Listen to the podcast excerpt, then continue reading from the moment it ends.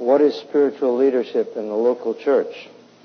As we begin the study, let me suggest that it would be healthy if you could hear the whole thing through, if at all possible. The material is designed as study material. We're not going to read the entire manual, but it's designed so that you can take it home and study it individually as well as in group settings. The sessions are not designed to cover every item that is mentioned in the manual. The principles apply to any group in the church, even though we're going to be talking about primarily the highest levels of leadership in the church. The principles apply to any group that has people underneath you. If you have people underneath you, the same principles can apply. As we discuss something like this, it's so easy to negate our past and say, wouldn't it have been great if we would have understood some of these principles sooner? But it's like everything else that we think is very important, and that is that we do not negate our past, but thank God for bringing us to this hour with open hearts to hear what God has to say to us. The presentation was not born out of books. It was born out of the live circumstances of relating to churches with specific problems and how to find God's answer to minister to so many of those problems. The concepts that are going to be shared, I believe, are biblical. They are startling in that, in many respects, we have overlooked them. They're going to be very striking, both to church leaders and to the leadership. Nobody will be left out. I am very candid to say that I believe they are very idealistic. They are very idealistic.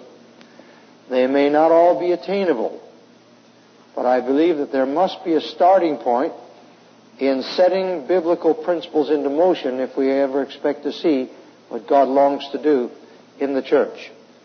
Also, I feel that they are potentially attainable primarily within the framework of revival truths functioning in a local church. It's more than just understanding principles, but where a group of people have seen what it is like to be able to minister to each other, to bear each other's burdens, to relate to each other and praying for each other in a very real way, and see those things happen, they begin to sense that the principles that I'm going to share today are attainable. And I really believe that it's in, in that framework. They function best where there's a body of people who know what it means to minister one to another. What is important are the principles that will be expounded, not necessarily the methods suggested for implementing them. Methods may vary with every local situation, but the principles, I believe, remain intact. Of course, I'm realistic enough to know that there are exceptions to all these kind of things that are discussed because of the unique, varied backgrounds of different situations. Actually, we're all learning together. There's not a time that I share this that I'm not learning something else about these specific truths and concepts of church life. I learn from you, and we all learn together. Therefore, as it's a growing process, God keeps refining the principles in all of our hearts. Don't get lost in individual statements, but let's get the key concepts that I believe God would have us understand together. I would warn you against trying to implement a lot of these things in a local church body where there is not an understanding of how the church functions as a body fellowship or where there's not been the kind of revival truths that cause people to minister to each other with transparent honesty. If you're in that kind of a situation, I'm glad that you're here so that you can learn some of these principles and then keep it on file and believe God to minister to your hearts and lives. And then as it begins to happen, you'll begin to see it function in your own church. One man said after taking a series like this, he said, it will take me 50 years to live out what I've learned today. Actually, it's not a matter of living it out. It's a matter of allowing the life of Christ to live through us. And at that basis, we begin to see that these things are really attainable.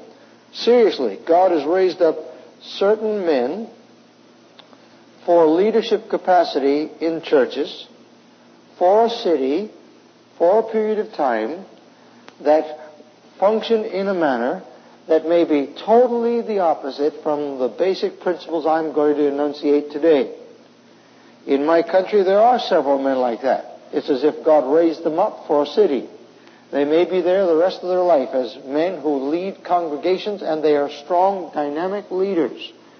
And when I share the principles of a body function, and as people outwardly look at some of those churches and see the success, they'll say it doesn't seem like they put those into function, and here they are successful in such a real way, and that is true. But let me remind you that there are not many men that are called like that.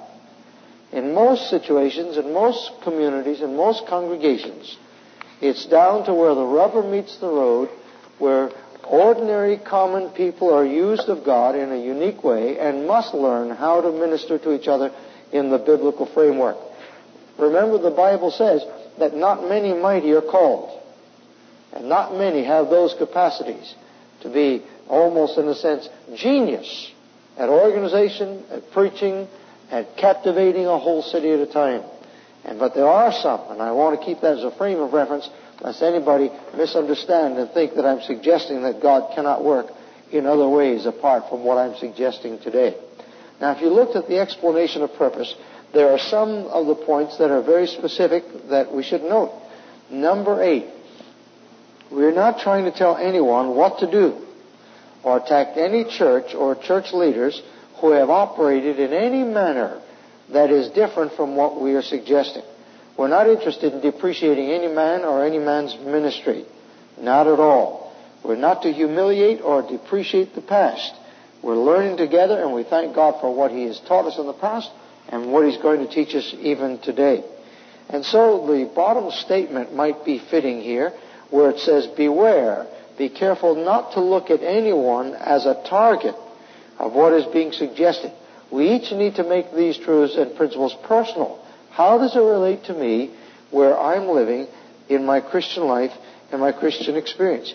Number nine, not attempting to take into account the different forms and variables of church structure and specific ministries that God gives one church apart from others. In some situations, the, size of a church and the cultural patterns must be seriously considered. Number 10, we're here to offer concrete suggestions to any congregation that feels itself on dead center how it can move into an atmosphere of love and continuing blessing by the lifestyle and example of the leaders and the leadership. And if you're here and God is blessing your church in a marvelous way and you feel as if this is not necessary, fine. Maybe there's one concept that you might learn today that might bless you. But I believe there are many of us who feel that our, our church life seems to be on dead center.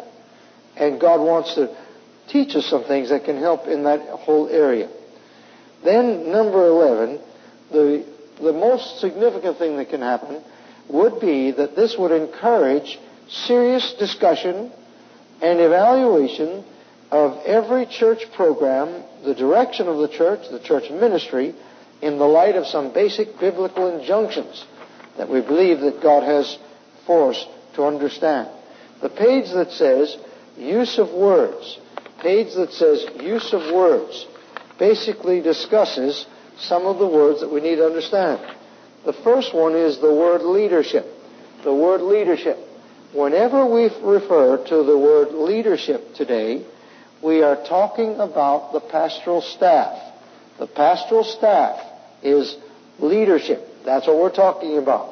When we talk about leaders in the church, we are now talking about the elected, appointed spiritual ministries of the church, such as the deacons, the elders, the Sunday school teachers, the sponsors, the lay level involvement of people who are leaders in the local church. That's what we're relating to. Keep that frame of reference. The leadership, the pastoral staff, the leaders, the laymen who are given the unique privilege of ministering in so many ways. Now, the basic premise for the study, the basic premise is this that the leadership, that's the pastoral staff, is responsible primarily for the climate to be right, loving, and spiritual. And then to transfer God given initiatives and directives to the leaders. To transfer God-given initiatives and directives to the leaders. And there's a key statement, and I underlined it in my notes, primarily by a personal ministry to each of the leaders. Primarily by a personal ministry to each of the leaders. That is a key statement, and it will come out loud and clear in the discussion of spiritual leadership in the local church. Now, what about the leaders who are the lay people that are given the uh, opportunity of ministering? They are primarily responsible for the direction and the decision making of the local church. Direction, decision making. Also, I like the term creative initiatives, and I kind of put that in quotes in my notes. Creative initiatives. That is, to seek God for creative initiatives to be considered for the church. And then, of course, keep in mind, responsible for implementing the directives that come both from the leadership and the leaders.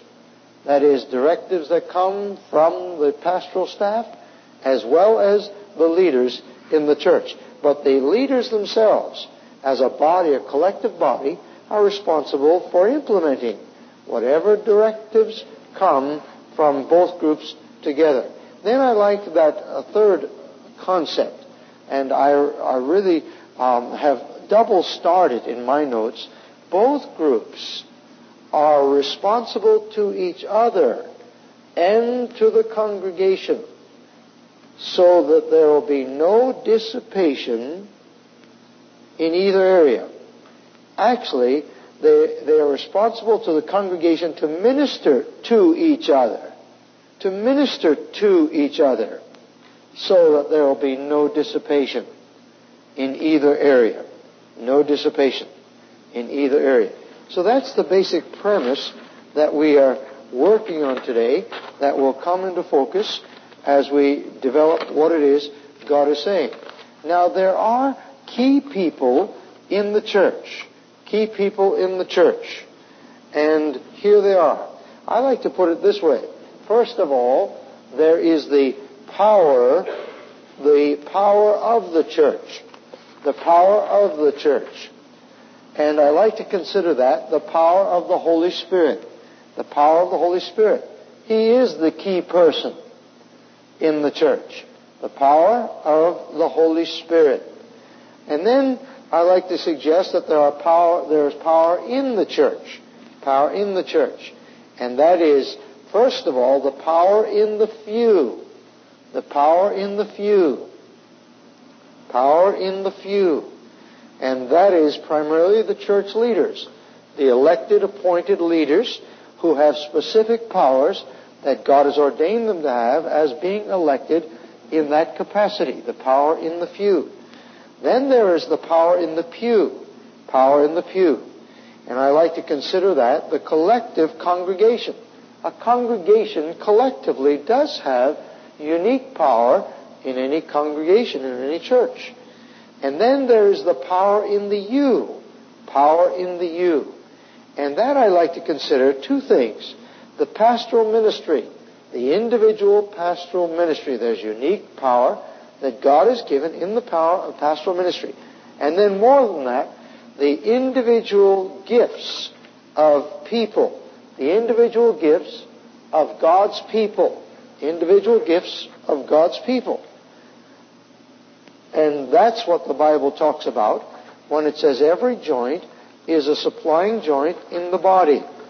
So there's the power of the church, the Holy Spirit, power in the church, the few, the church leaders, in the pew, the collective congregation, and in the you, the pastoral staff, and then each individual exercising his spiritual gifts. Now you notice the page that says key questions. Key questions. And there are three basic key questions that you note on the page. The first one is something like this. Do both the, pa- the leadership, or the pastoral staff, and the leaders, those are the elected appointed positions, clearly have their rightful God-given roles defined? If so, What tangible evidence can you state to substantiate this? Should the pastoral staff act as organizer, dictator, manipulator, quarterback, fullback, coach, player coach, or what? What about the leaders? What about their role? Is it a spiritual role? All of those things are very significant statements about how we look at the leaders of the church, the pastoral staff. Notice the second question. Is it ever possible for a church to see clearly God's plan for its ministry so there need not be a change in the basic direction and the program of the church with each change in pastors? Is that ever possible? How many think it is? How many don't think it is? How many don't think? Look at number three. Is it ever possible for spiritual leaders to be so convinced of what God is saying uh, so that they can say to a pastoral candidate, we're not looking for any new program. God has already made the program clear to us. We will happily accept any new ideas, new concept God has given you that will enhance or reevaluate the program God has given us. Simply tell us how you will minister to us so that we will be more like Christ to better do the work of the ministry. Is it possible? If it is not possible, then why not? That's a serious question. Why is it not possible if it is not? That's a very interesting question, and it's really going. We're going to tie that up in we as we end up this discussion on the problem of leadership, and that is, can a church group say to a pastoral candidate, "We know what God's saying to us about this church and the program and the direction. Will you? What are you going to do now to enhance our lives so that we can get on with the thing that God has already given us to do?" Is that possible? Is it not possible? Do you think that laymen cannot know God that thoroughly? Or must the direction of the church always come from a pastoral staff? That's a key question. Now, the problem that is stated is basically sixfold. The problem stated. And you'll note the discussion of it and here's the outline of several pages. Here's the outline. The problem stated. Why do we have a problem of spiritual leadership in the church? First of all, the priorities of the church are not clearly established, defined, and promoted. Secondly, the philosophy of leadership is distorted, and that's on page two, second page of that discussion. Thirdly, the problem of the use of spiritual gifts. I'm just giving you the outline, then we'll go through it. That's also on page two. And then the pastoral role is often distorted. Fifthly, the privileges of laymen misdirected, misdirected. And sixthly, page three is the problems, this is what I call the problems of the tragedy of the new program cycle. The problems of the tragedy of the new program cycle. Now I understand as I share these concepts that there will be people who listen who will have varying ideas and may not completely agree with me on everything that I'll say today. I well understand that. And that's the privilege that we can learn from each other. So don't bog down on a few statements that you might not completely see, understand, or even agree with. Let's keep in mind what I said, that we're gaining basic principles that will make a difference in the way we approach the work of God as we let God keep us with open minds and open hearts about these truths. Now, let's look at that first one. As we begin the first one, first of all, it is that area of the problem of the priorities of the church are not clearly established, defined, and promoted. Not clearly established, defined, and promoted. Now you'll notice those, the use of those words. Not clearly established, not clearly defined, not clearly promoted. Even though they'll run together, if I would take the room, I would put them individually. Because there are congregations, I personally feel, who have never established their priorities. They really don't know what their priorities are for that congregation. There are some that have established them, but have never clearly defined them for their people to be able to grab or have a handle to grab hold of them, to really understand what those priorities are. And then there are some that may have established them and may have defined them, but do not promote them. And I see those words as very significant. All three must be clearly enunciated.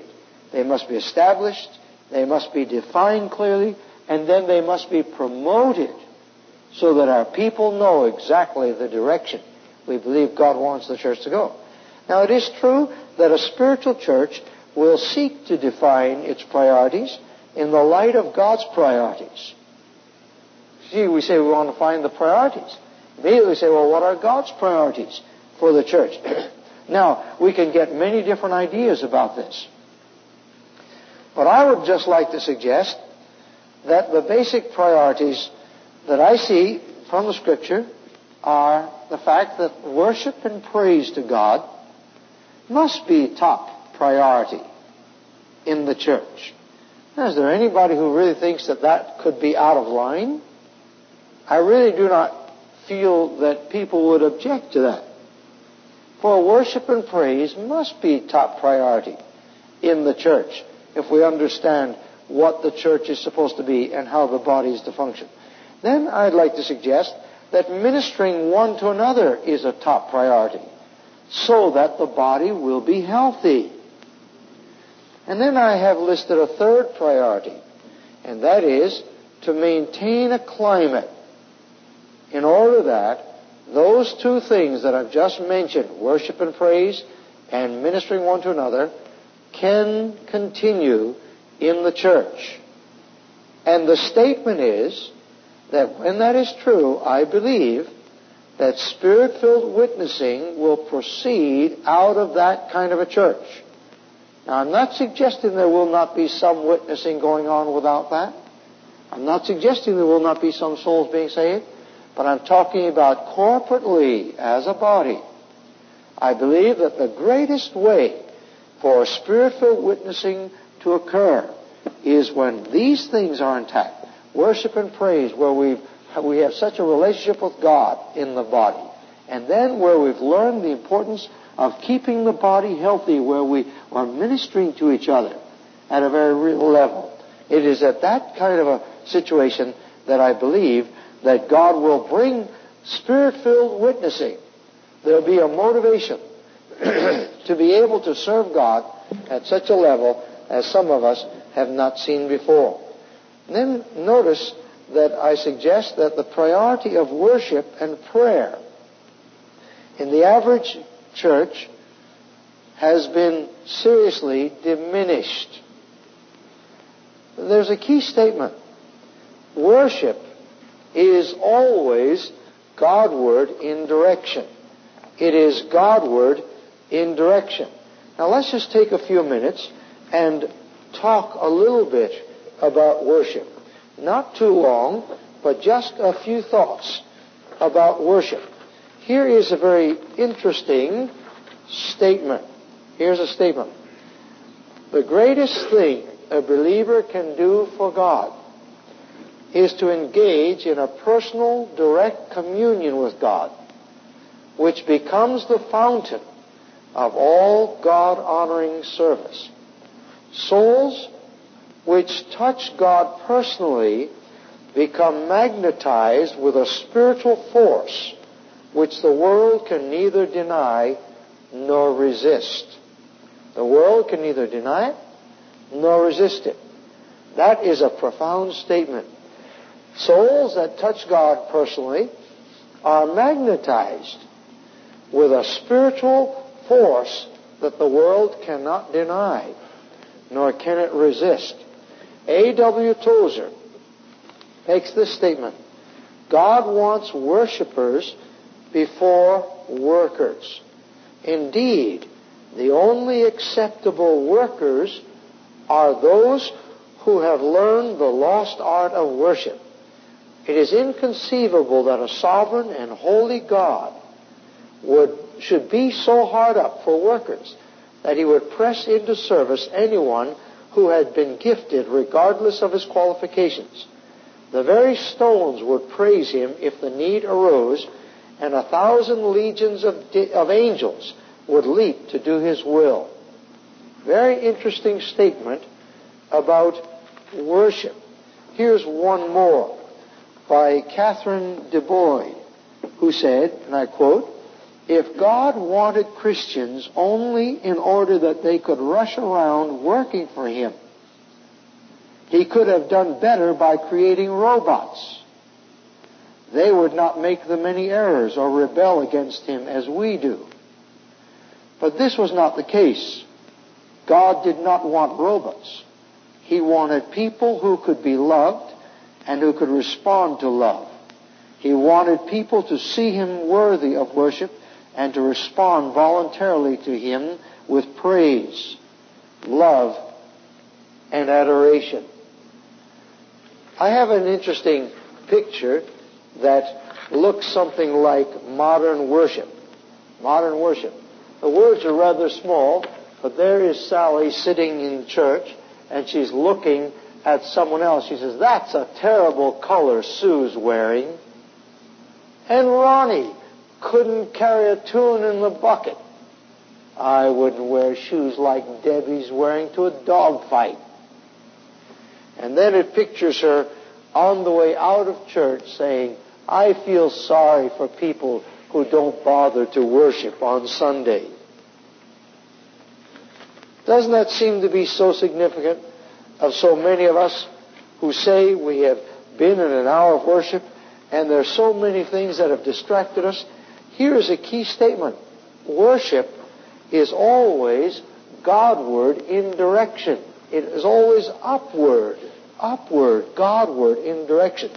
So the key is not what you received out of it, but rather what did God get out of your time in His presence? What does God get out of it? And uh, if we say worship is top priority, let me suggest that we owe to God in worship several things. We owe to God several things in worship. And uh, you have a page that talks about this, so you might as well put it in. I believe if it is top priority, we owe Him our greatest reverence. Our greatest reverence. If it is a top priority, we owe Him our greatest reverence. We owe Him our intense love. Intense love. We owe Him extreme devotion.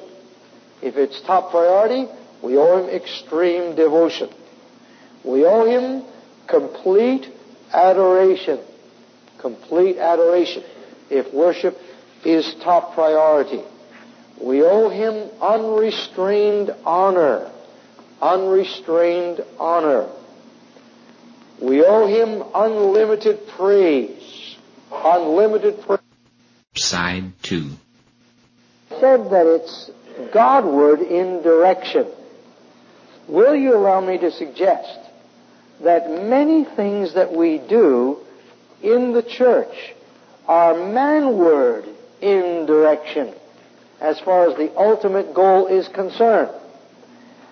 Just think of the average Sunday morning service.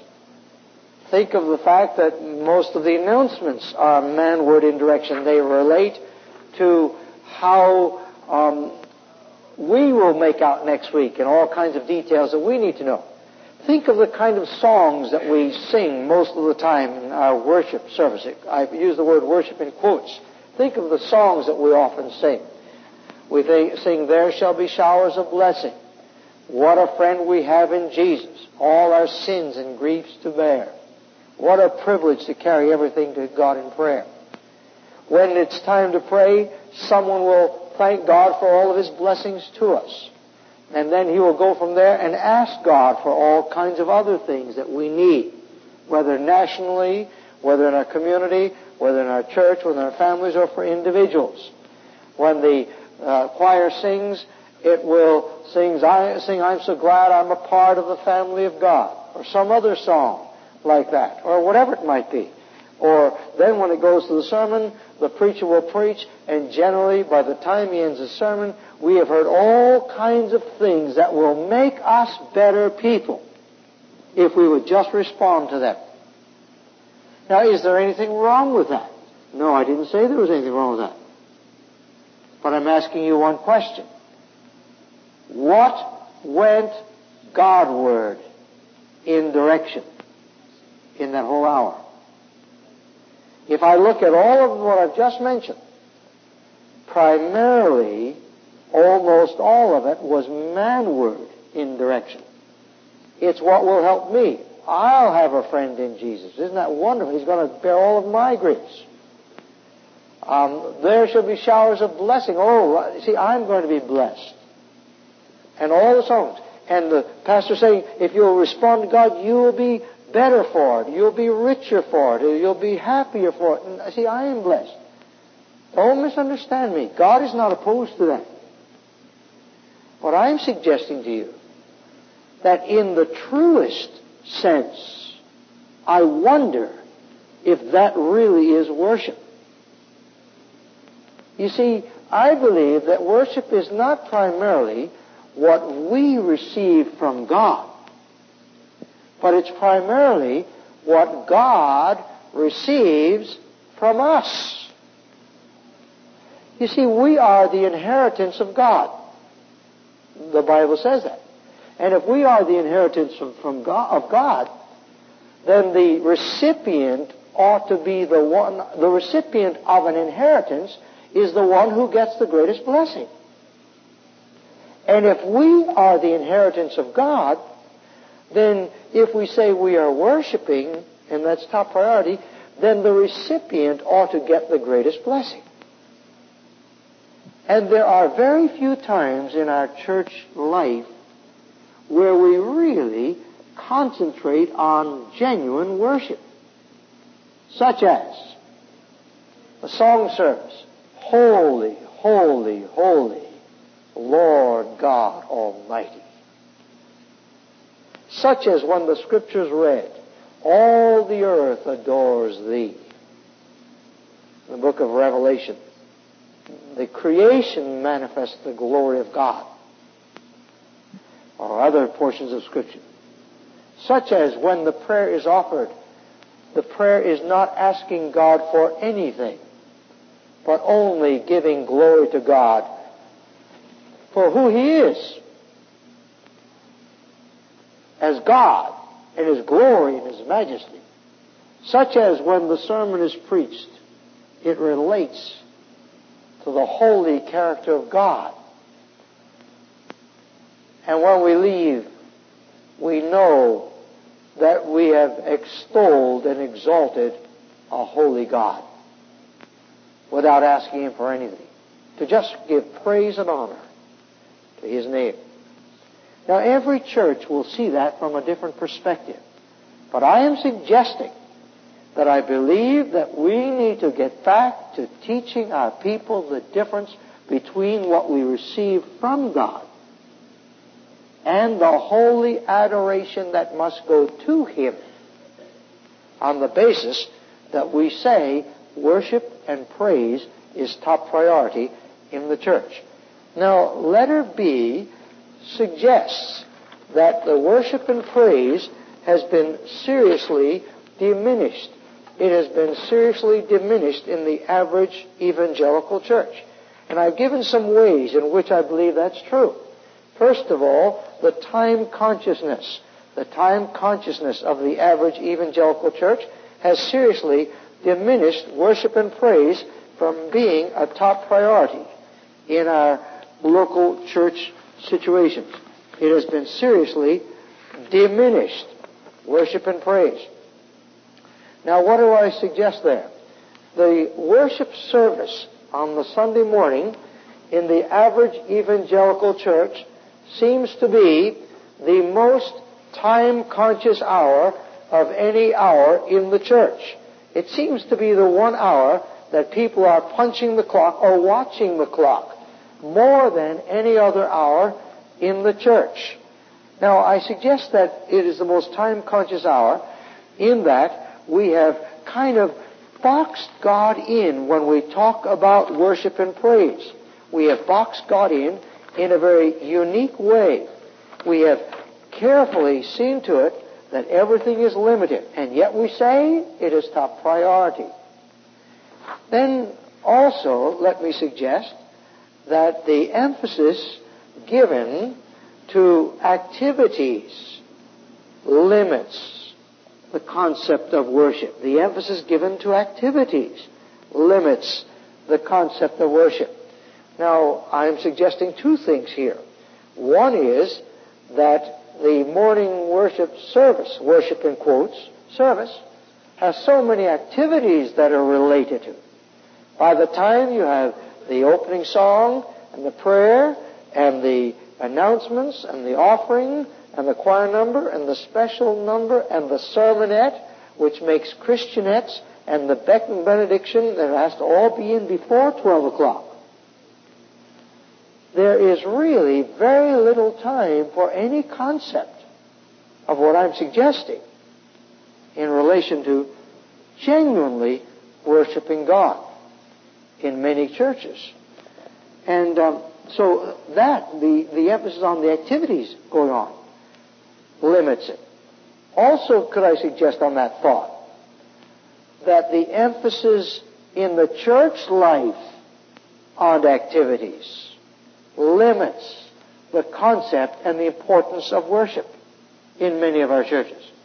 Our people are so busy, as busy beavers, keeping the program going and running taxi service between their important functions in the church and their children's important functions in the church. And so many homes have been so splintered by even the running back and forth by the, or the automobiles to keep everybody happy in the life of the church for all their individual functions. Now, I'm not speaking against the functions, but I'm really suggesting some of the ways in which the area of worship has been diminished because so much activity has taken the place of the priority. We, if we say it's top priority, we have to take a good hard look at it. Either it is or it is not in the life of the church. There's a third thing that limits worship or that uh, diminishes the priority as far as people understand it. Now that seems strange to say. The empty front pews in the average church. Whenever a congregation needs new pews, I often feel very sorry for the, new, the front pews because they are still new. They've been used so little in so many churches. Well, you say, what does that have to do with worship? Well, have you ever had the displeasure of walking into a church where everybody sat in the last four or five rows and the pastor was way up front and between him and them was a great gulf fixed. And it was a lot of woodwork. Have you ever gone through a service like that? Now, if you have, I want to ask you a question. How did you feel about worshiping in a place like that? What are your thoughts when you walk into a church where you see people sitting like that, the last four or five rows? Can you give me very quickly a few of your thoughts? What would you think if you walked into a church and you saw people sitting like that? What are some thoughts that would come, go across your mind immediately? They're not uh, really interested. What else? What other thoughts would go across your mind? Not a close relationship. To, to each other, they're way back there. To whom? To the pastor. Not too much communication there. What else? It's a cold church. Why? Because there's what? No love? You couldn't feel love? Well, they seem to be all back there together. Just stay at the back door and you'd be all right. Close to the back door. What else does, would it be saying to you? Whatever. They want to get out in a hurry. What's that? They got in late. Could be. All of them come late, huh? Maybe some of them would be self-conscious about misbehaved children. Could be. Anything else? Well, let's not lose any more time, but you could, we could have a field day right here, and sometimes I have, where I've gotten all kinds of ideas of what people would think walking church like that. Now, let me just switch it around. And I've, yes?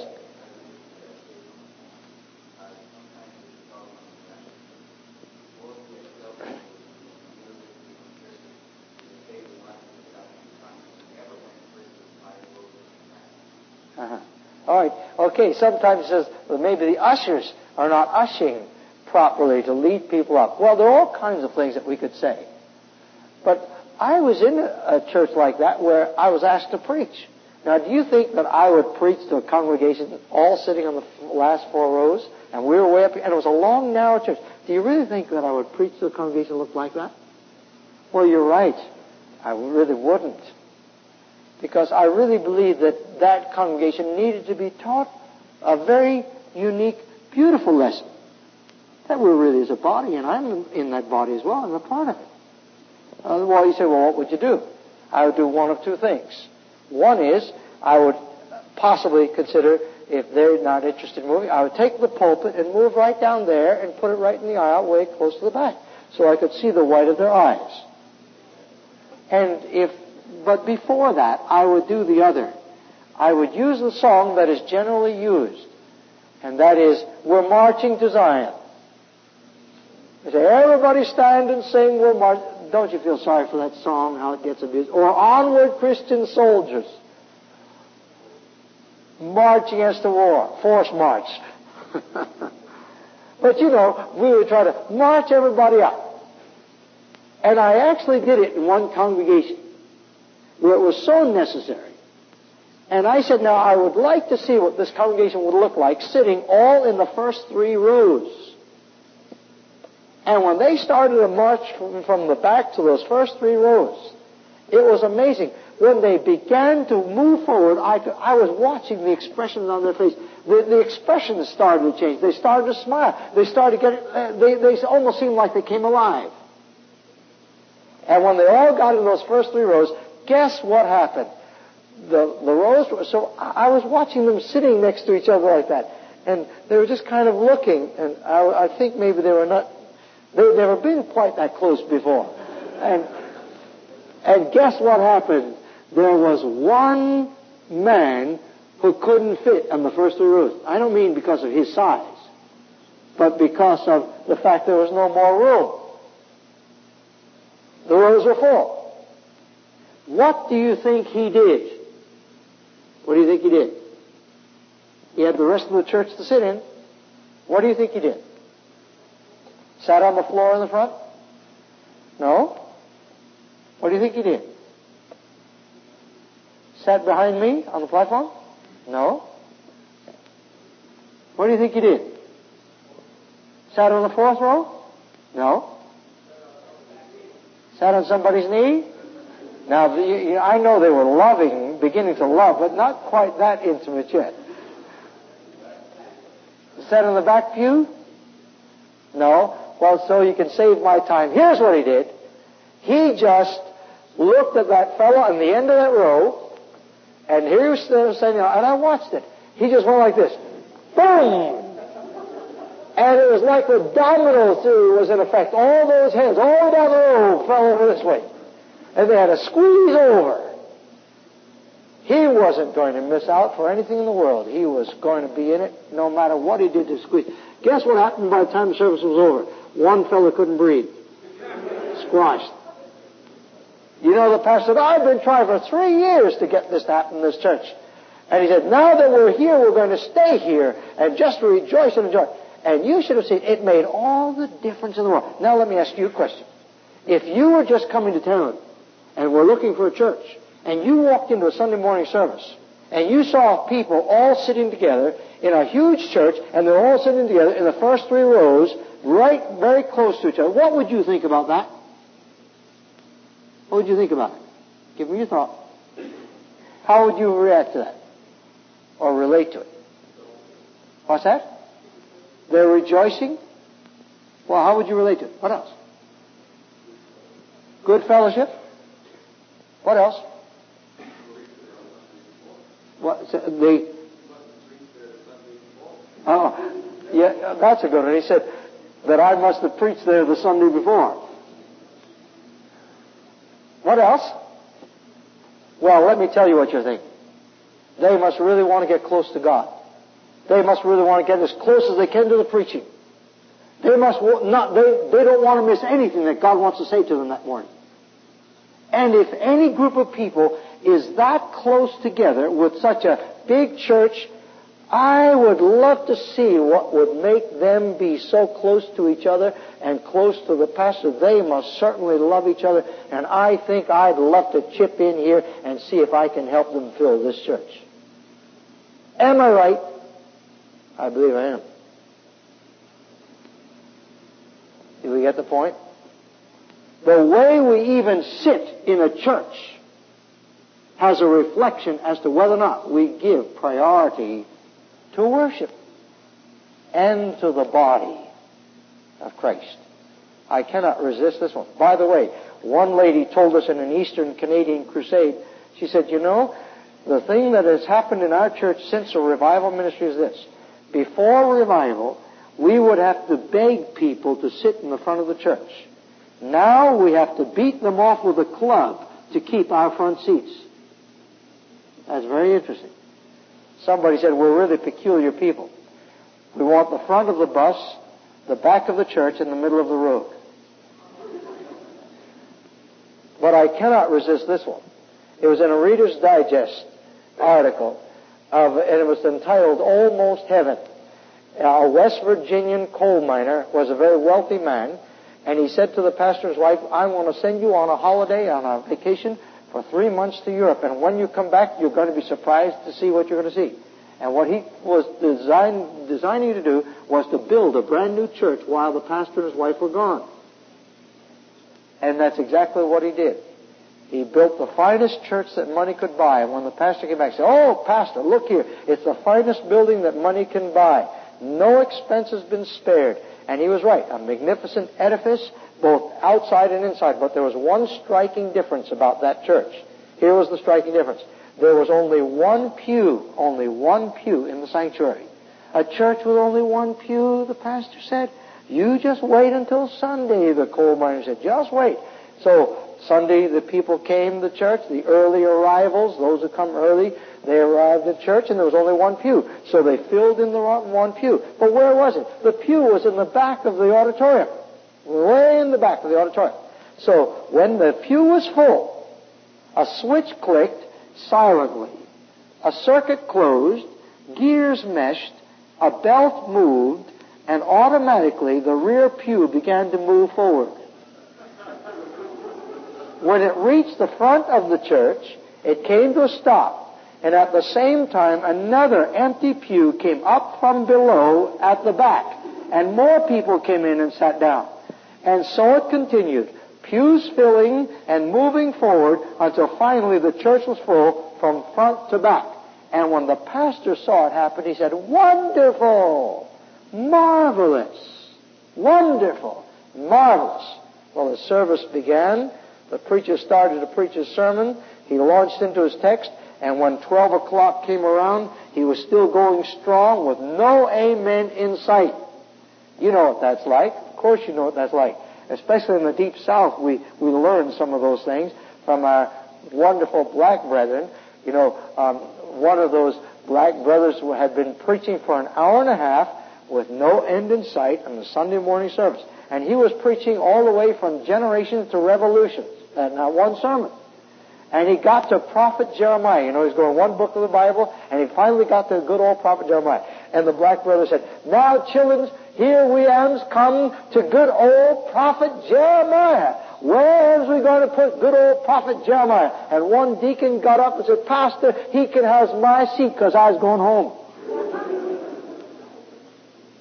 well, that's what it was like the Sunday morning. 12 o'clock and it was still going full force ahead.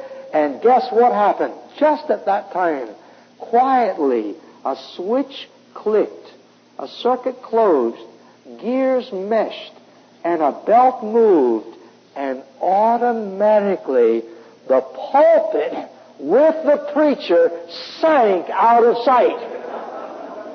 And the congregation said, Wonderful! Marvelous! Wonderful! Marvelous!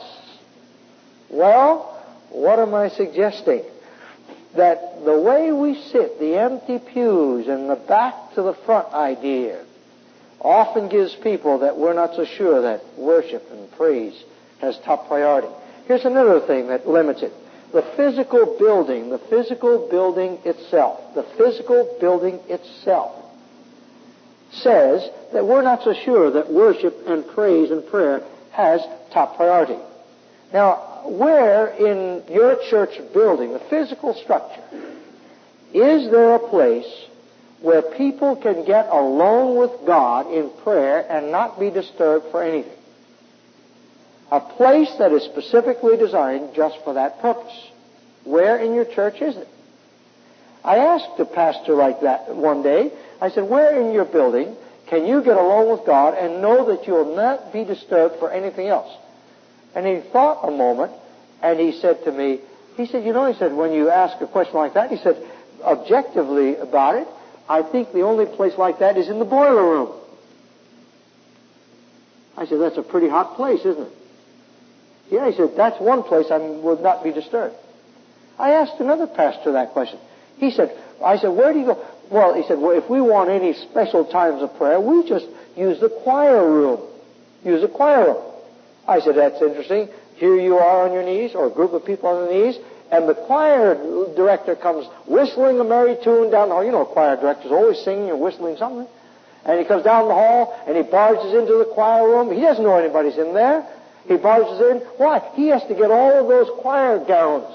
He has to get them off of the hangers and take them to the dry cleaners. And so while you're on your knees, there he is trying to pull down those choir gowns and a few hangers fall on the floor while you're praying. Or he's got to get all that music for that special cantata. And he's opening those hard, those heavy drawers. You know, the choir drawers are generally hit with all the heavy music in it. And it's going to squeak as it opens it while you're praying. That's a nice way to be praying and have a priority of prayer, isn't it? I was being taken through a quarter of a million dollar building a number of years ago. It'd be a lot more now. And I saw a nameplate on every door. Choir room, Sunday school office, pastor study, from the nursery. Uh, beautiful metal plate names. I said to the pastor, I said, where's the prayer room here? I said, you have a room for everyone else here. Where can anybody get alone and meet God? Oh, he said, never thought about that. I'll tell you how this truth got to me.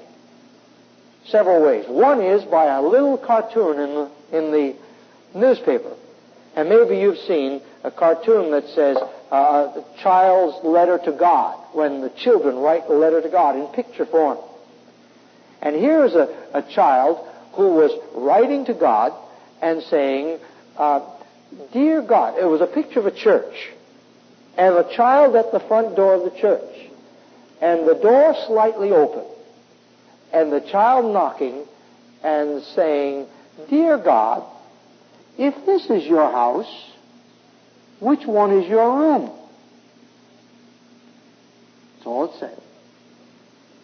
And you know, that made such an impression on me. If this is your house, which one is your room? And I began to think of a child what is the most important place in a home for a child? Well, you say you could have a lot of things answered there, but one specific place. I believe it is his own room. That's the place where he can take Johnny in and close the door behind him, and that's where he and Johnny tell their little secrets to each other. They don't want anybody to know. That's where they can be alone, where they can really map out the strategy, how they're going to do this and that and the other. Nobody will ever know about it. That private place. That's my room. That's where we, let's go. We can play alone there. We can talk alone there. You know that made such an impression on me? So you know, in most of our churches, we have a room for everything else to happen, but not a place where people can get alone with God in His house. And I understand, I understand that we as believers are the house of the temple. I understand that. But in a physical sense, the building that is designed to be a place where we can really learn God, the priority of being alone with Him and worship and prayer is seriously diminished in many of our churches. I'll tell you the second way in which I learned this lesson. It was in Dallas, Texas, when they said to me, you go through this beautiful church. It was called the Lighthouse Mission. And at that point it was worth a half a million dollars and now it'd be about two million dollars worth, I'm sure. It, up until that time, was the most beautiful church I'd ever, I'd ever seen. And when I looked at it, they, they took us, the nursery, I've never seen such a nursery. I've never seen such facilities for the Sunday school. I've never seen a beautiful, more beautiful pastor study and uh, secretary's office and everything, and I don't want to take the time to describe it. It seated about a thousand people. Beautiful all the time. But by the time we got finished, the man said, all right, now, now I've saved the best till the last. And he took us from the uh, foyer right down there. It had two aisles, just like the church we're in now. And we walked down there. He says, come with me. We walked down these aisles to the front of the auditorium where the pulpit was, the platform. And he said, now come with me. And when we came down those two aisles, there were stairways, two stairways right in front of the platform that went down this way and down this way. They met together right in the center at the lower level. They met together at the lower level. And when you went down those stairways and looked in, now if you looked in, you would be right underneath the whole platform. When you looked in, you were in the Garden of Gethsemane. There's Christ on the wall, picture of Christ on the wall. Whether it has to be or not, that's not the point. Indirect lighting, imitation shrubbery, kneeling pads all around the wall where people could kneel, plush carpeting where no sound would be a problem, the acoustical tile so that it would be, and there was no, and right at the entrance was a, a, a bulletin board where people would call in prayer requests and people as they come to pray would come into that place and pray, take those requests.